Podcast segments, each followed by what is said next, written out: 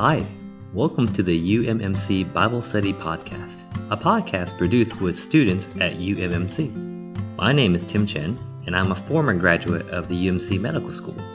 Currently, I'm a family physician practicing in Mississippi.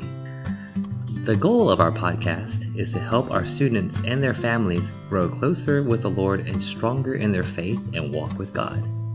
With the rigors of school, it can be difficult to spend time with the Lord as well as fellowship with other believers. We hope that this podcast uplifts you during this challenging time and encourages you in your journey with God. Today, I'm joined again by two wonderful guests. Everyone who knows Christian, our UMMC microbiology PhD student. In addition, today I'm joined with Weston Eldridge, a fourth year medical student who is planning on practicing family medicine. He's been a part of our Bible study since M1 year. Thanks for joining us today, guys. Before we get into today's verses, I want to set the stage because I feel like we're making a turn. If you haven't heard the other podcasts yet, I would recommend going through them in order to get the full picture. After the fall of man in the garden, we see that God always has kept a remnant for himself. While the majority of mankind continued to become independent from God, there was a small line of people that continued to depend on God. This included Seth and Enosh, who, realizing they are frail mortal men, started calling on the name of the Lord.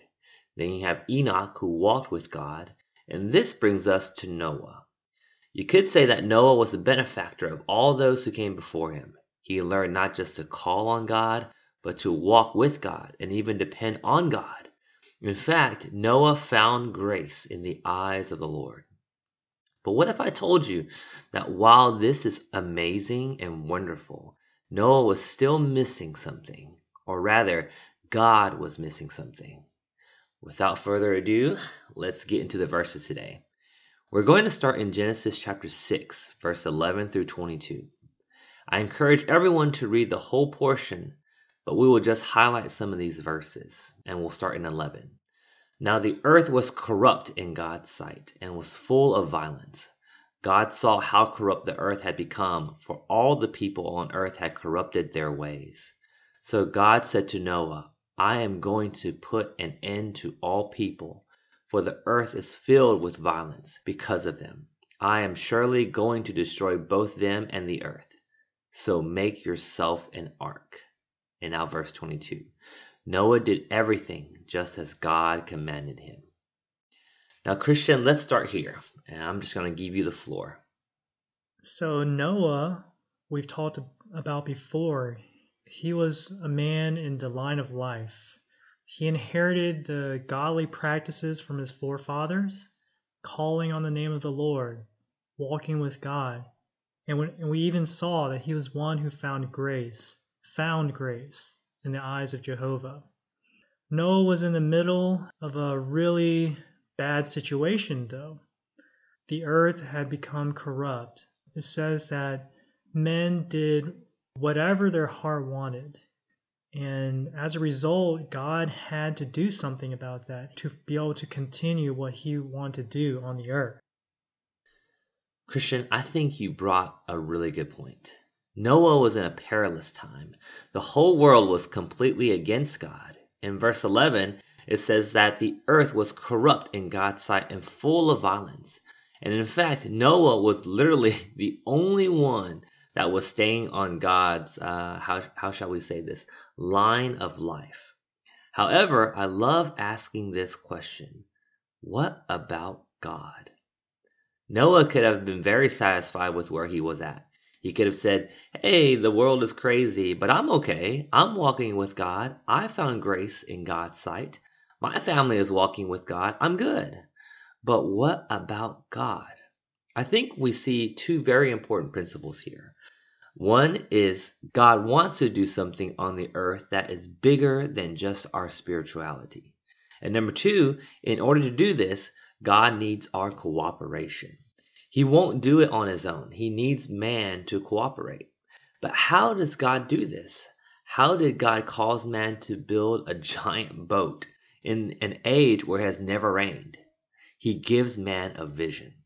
Christian, can you elaborate on this? I can think of one verse in Proverbs about vision. Proverbs 29:18 Where there is no vision, the people cast off restraint. So how did Noah continue to build this ark? He had a vision, he had a revelation from God on building that, and it sustained him.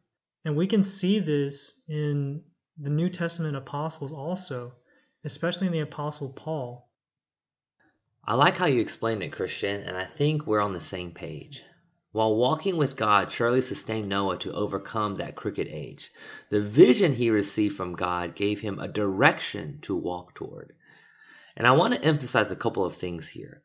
Like you said in Proverbs, if in our Christian life we don't have a vision concerning what God is doing on this earth today, or we don't have a direction to go in, it'll be easy for us to veer off.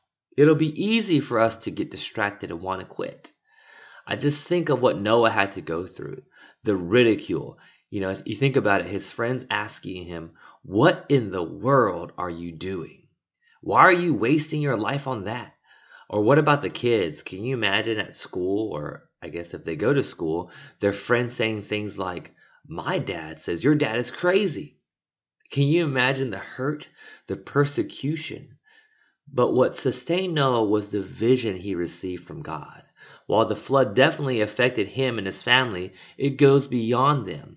This was what God was doing on the earth, and Noah, through the vision he received, was able to cooperate with God to accomplish that vision.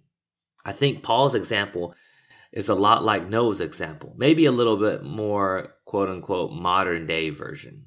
Before I read this section in Acts 26, let me give a little background. Paul had been an up and comer in the Pharisee realm. He was serving God by persecuting Christians, but something made him do a complete 180. And here in Acts 26, King Agrippa wanted to know what that was. I'll go ahead and read this section. Acts 26, verse 13. At midday, O king, I saw on the way a light from heaven, brighter than the sun, shining all around me, and those who were journeying with me. And when we all had fallen to the ground, I heard a voice saying to me in the Hebrew dialect, Saul, Saul, why are you persecuting me? 15. And I said, Who are you, Lord? And the Lord said, I am Jesus whom you are persecuting. And here, verse 19. So, King Agrippa, I did not prove disobedient to the heavenly vision. So, Christian, here we see the matter of vision again. Can you explain this sequence of events for us? So, Paul had such a dramatic experience of a first encounter with the Lord. He was on the road to Damascus, actually to persecute Christians, believers, people who called on the name of the Lord. And a bright light appeared to him and knocked him from his horse. And a voice says to him, Saul, why are you persecuting me? And Saul, at the time, Saul, he had the sense to recognize this was something divine happening to him. And he says, Who are you, Lord? And then the Lord responds to him, I am Jesus, whom you persecute. This vision directed the rest of Paul's ministry, the rest of his life, because he wasn't persecuting Jesus actually. He was crucified years ago. So how could Paul, how could Saul be persecuting a dead man? He had to recon, reconcile how he was persecuting the Lord Jesus when he was actually persecuting believers. Later on, what came out of this was his ministry on the body of Christ. Whoa, Christian. You're going to blow some minds with words like that. That is unbelievable. You know, when you start thinking about Paul's background, Paul, if you read in his ministry in the epistles, he was the perfect Pharisee. He was trained to be a Pharisee his entire life. And even in the beginning, when he was Saul, he thought he was serving God, killing Christians, killing the heretics, building up Judaism was his sole purpose because he thought this is what a good Pharisee does. And he felt like he was serving God. But God's vision overtook his concept. And like you said, Christian, I appreciated that bringing this point out. He realized the body of Christ in that vision. He realized, I'm not persecuting you, Lord. You're already gone. So why are you telling me that I am persecuting you?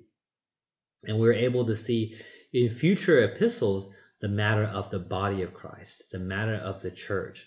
All these matters all stem from that one single vision that he received from God.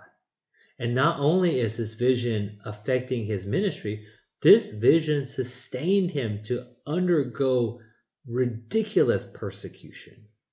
I'm sure from family and friends, Christian, you think about it. His friends who are in Jewish school with him, I don't know. I am just making, I'm being creative here. Saul, hey, buddy, we went to school together. You were top of our class. What are you doing? Why are you throwing all this away? Christian, how could Paul and Noah persevere through all that persecution that they received in that time? They had a revelation, they had a vision, and that's that's what sustained them. And it was a vision, a revelation from God.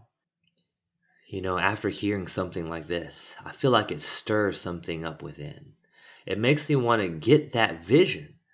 Christian and Weston, how do we receive this vision like Noah did, like Paul did, that gets us out of what's important to us? It gets us out of this me, me, me generation that causes us to consider what about God? What does God want? What is He doing? And how can I give Him my fullest cooperation? Today, we get a revelation, a vision of what God's doing today through His Word. It's already written down. And that's what directs our service to the Lord. Like you mentioned, Saul originally was serving according to his concept, what he thought was good for serving God. But then God had to come in in a really dramatic way to show him what was really he was trying to do. And that vision is what sustained him through his ministry. Yeah, Paul says in 2 Corinthians 4 that we fix our eyes not on the things that are seen, but the things that are unseen. Or the things that are seen are transient, but the things that are unseen, those are eternal. Mm-hmm everything here is passing away. And we see that emphasis of, of, on Paul on the things that matter. And that's that eternal perspective. Wow, guys, I really appreciate your fellowship. You know, I want to sum up what you guys have said. This vision is completely related to what God wants to do. It's not a vision about Paul's five year plan or Noah's retirement plan. It's bigger than that. This vision comes from an eternal view. It's founded in the Word. Paul wrote it down for us, but we need God's light and mercy to see it. We need one another to fellowship and to get clear what God's great administration is doing on the earth today. Now, I'm not telling everyone to drop what you're doing and go be a missionary in a third world country. Your schooling is important. Your children, your family, your career, these things are important. You want to do a good job in them. As a Christian, it's a good testimony to be a good student, a good physician, a good parent. But all these things need to be directed by what God is doing on the earth today. The vision needs to permeate everything that we do. I remember I've talked about this before in the past, and it's just such a helpful reminder. In the moment when we make a decision to do whatever during the day, a lot of that's just that bent that we have is built up on what we're feeding our souls basically and you have the balance and you have those two two weights on each side i think that's a nice little way to think about it and if you're feeding everything god's word and you're meditating on it and you're delighting in god you're you're thinking about those wonderful things that's so emphasized and you're faced with those decisions what type of decisions you're going to be making right. decisions that are pleasing to god that are according to his will his word trying to keep in step with the spirit and i think that's a a helpful thing to remember. Yes, Weston, I appreciate this word. We are feeding on God's word to get the vision. Amazing time, guys. Well, thanks again for joining the podcast, Christian, and special thanks to Weston for joining. I would like to conclude this podcast a little different today because I feel like we're getting real deep now. I enjoy fellowshipping about all the positive things the Lord has shown us. I enjoy learning to call on God, to depend on Him, to walk with Him, to find grace in His eyes. These things are the foundational practices of our Christian life. However, sometimes the Lord comes in with a convicting word like today's podcast. And I'm just reminded in John chapter 6 when the Lord spoke this word concerning Him being the bread of life. You know, it was a hard word, and many left Him after that time. And the Lord even asked the disciples, What about you? Are you going to leave too? And I appreciated Peter's response in John 6 68. Lord, to whom shall we go? You have the words of eternal life. I feel like the Lord is saying the same thing as He did to Noah. I'm glad you're satisfied with me. I'm glad you're walking with me and depending on me. But what about what I want? What about what I'm doing on this earth? Are you willing to join me? Are you willing to have a clear vision from me as revealed in my word? Are you willing to let this vision permeate your entire life? I'm glad we got into this together. I guess we should get into what actually the vision is in the next podcast. Thanks for joining me today, Weston and Christian. Draw me, dear Lord.